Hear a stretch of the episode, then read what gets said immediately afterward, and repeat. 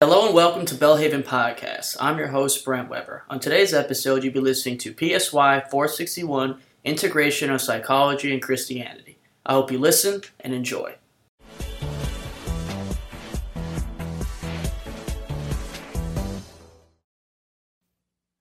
Hi, welcome to Unit 4. Today we're going to be talking about theoretical integration.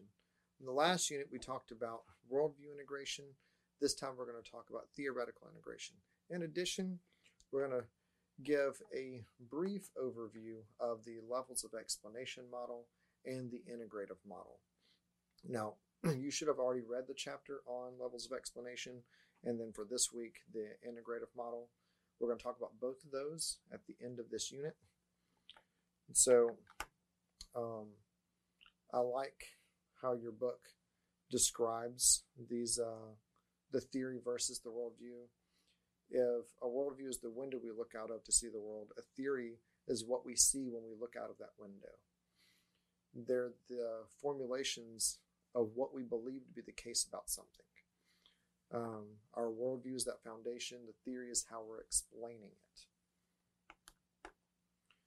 it. There's been so many attempts, um, especially from the 70s and afterwards, that have tried to come up with models for integrating psychology and Christianity. And they start with what's called these large grand narratives, these theories. And that's going to be important. We talk about postmodernism in a second. But most of the early models use three to five categories to group approaches together. And you're going to find they're very similar to the five um, categories we use today. Um, we have the non integrative, that would be like your biblical counseling or your um, potentially levels of explanation. You have your manipulative, which would be like integration, where we're trying to make things fit, or your non manipulative, which could also be levels of explanation. You have your reinterpreter, your limiter of science, your humanizer of science. Larry Crabb talked, he had his categories called like nothing buttery, separate but equal, tossed salad, and spoiling the Egyptians. And your book gets much more detailed into those. I'd encourage you to read them. Um, but essentially, in all of these, it's very much overlap in the five categories that you see um, and what influence that psychology and Christianity have on each other. So, one of the things that's interesting is that we see that science engages in integration. It's not just integration of psychology and Christianity, but it's different scientific theories that science tries to blend together. And so it's called the Psychotherapy Integration Movement, or the PIM. And it uses multiple theories to explain things as opposed to just one. Um, and there's a lot of reasons for this. One of the re- one of the big reasons is that no one's landed on one theory that best explains everything about man. And so most people recognize that there's strengths with a lot of different theories and that we might need more than one theory to fully explain things. And so you see this PIM happening even in the secular world. And so one of the methodologies that they use is transfer transforming concepts from one system to another system, or what's called common factors. In other words, it's these things that are present across the board across theories and seeing those common factors in play to then help with integration. And then assimilation is using one theoretical position or structure, but utilizing techniques from other theories. And so I might have a cognitive behavioral perspective, but I might use something from like narrative therapy to help within my cognitive behavioral theory. And so the rationale is that most therapeutic benefits therapeutic approaches show some benefit. One model is too limiting, and there's so many common factors. And so this is just important to see that even in secular world, we see a lot of integration. Now, Hathaway and Yarhouse also start talking about postmodernism. So remember, in modernism, the the there was a shift from the religious um, and the science being very blended together to the objective truth. But then postmodernism comes along and begins challenging the idea of knowing objective truth. They would say that even if objective truth exists, we can't know it or can't be sure that we know it because reality is socially constructed. And each person has their own interpretation of the same data. So objective truth can't possibly exist. Oh, remember a few minutes ago, we were talking about how theories are trying to create these grand narratives, right, to explore human nature. Well, postmodernism is trying to abandon these grand narratives and looking more at these individual stories. And it's attempting to humanize science. And so, can we know objective truth? And that's the big question that we talk about with postmodernism. And this is fitting to be in the theoretical domain. You could put it under worldview, but it's fitting to put under the theoretical domain because this is then going to get into the application next. But can we know objective truth? And, you know, I believe that we can maintain some type of object of objectivity while recognizing that maybe we don't get everything right.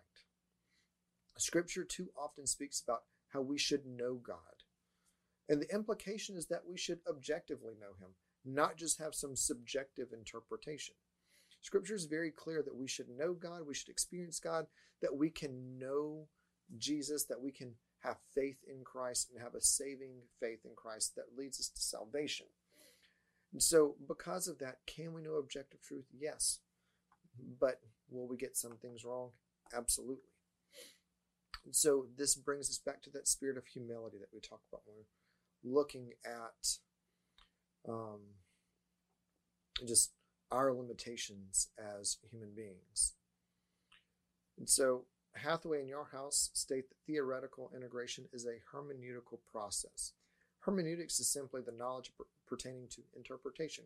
We usually see this in relation to Scripture hermeneutics in the Christian world is essentially the interpretation of Scripture. And different books are interpreted are interpreted differently because there's different genres. You have narratives, you have poetry, you have apocalyptic literature. There's all different types of genres, and so we interpret them differently based off the genre of literature that it is.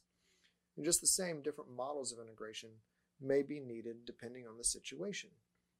So on the next slide, you'll see a chart that's in the book that I have recreated for you. Um, but psychological findings may closely follow scripture, allowing for translating concepts from one to the other. But other times, there might not be as much overlap, and transform, transformation is not advised. If conflict does not exist, they may simply inform the other. And so, we can see how it's an interpretation process. We get we get the data. Do we do transformation? Do we not do transformation? Do we sit in tension or do we simply allow things to be informed? You can see that on this next slide here. We have the assimilation. You can see how you have the two circles um, under assimilation and how there's not overlap. They're just simply informing and adding to an understanding. And then we have that potentially productive tension where there is some overlap and yet some not, um, some data that doesn't overlap well, and it might produce some tension. And if we sit in that tension long enough, sometimes we carry the potential for pro- for productivity and growth. And then there's the expanded horizon, this fusion of the two. And so here you can see assimilation is the simple act of understanding the other perspective, but no transformation has occurred. You can see that on this slide. You see the two circles are not crossing over each other. They're simply informing. With productive tension is when data appears to initially conflict with worldviews. But we can't abandon our current worldview too quickly because, excuse me, the new data could be faulty. It could be that we're wrong about something, but what we're seeing could also be faulty. So we just need to sit in the tension and appreciate that tension. The tension can eventually bring about growth after um, appropriate consideration. Then expanded horizon. when a truth from one perspective is adapted successfully with a previously existing worldview. And so, what Yarhouse and Hathaway are, sta- are stating is that it's a hermeneutical process, and because of this, there might be times where we need all three of these. There might be times where we just simply let the other inform, but no transformation happens. Sometimes we have that productive tension, and sometimes we are able to successfully adapt a truth from one perspective into our worldview to either change or morph or to solidify a worldview. And so, our big takeaways is that one, we need guidance from the Holy Spirit. This gets back into our own personal growth and transformation. And um, Hathaway and Yarhouse are going to emphasize this in the last chapter of their book when they talk about um, personal integration. We have to have guidance from the Holy Spirit, though. We have to seek out God's truth and be willing to have our beliefs challenged and be patient with tension. We don't have to immediately resolve that. It's okay to sit in tension for a little bit.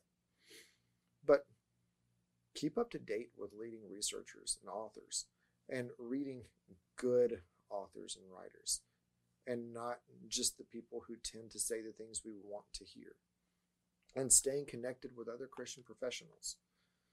And so that's the theoretical, an overview of the theoretical integration domain. Um, we're going to look briefly at levels of explanation and at integration models. So we've talked about this briefly, but I just want to expand on it just a little bit. The levels of explanation model sees reality as a multi-layered reality. Um, the your Johnson book states, I can perceive another person as an aggregation of atoms, an open biochemical system in interaction with the environment, a specimen of Homo sapiens, an object of beauty, someone who needs whose needs deserve my respect and compassion, a brother for whom Christ died. All are true and all are mysteriously and all mysteriously cohere in that one person. In other words, that's the different levels. There's the atom, the atomic level, there is the biochemical level, there is the relational level. There's all these different levels that you can see on this next slide here. We have the integrative explanation with theology, philosophy, and as it goes down, it becomes more and more scientific and elemental, all the way down to physics. And so psychology is right there in the center. And we see how it's just the different levels of explanation. So each level can inform, but they're not necessarily transforming. So it determines which perspective is important at the moment. For example, if you're considering love, a physiologist may describe the physical arousal, a social psychologist describes different traits, a theologian describes God's love. And the context then provides which perspective is most important. And for a lot of things, this model can work really well. However, you will run into some conflict. For instance, with things like LGBTQ issues or issues like abortion, all the things that typically cause people to get upset, you'll start to see a little bit more tension with, with the levels of explanation view. Um, levels of explanation affirms that each level is prone to error. In research methods, error, bias, understanding that we have to be careful in all the different levels, not just one. Now, some criticisms.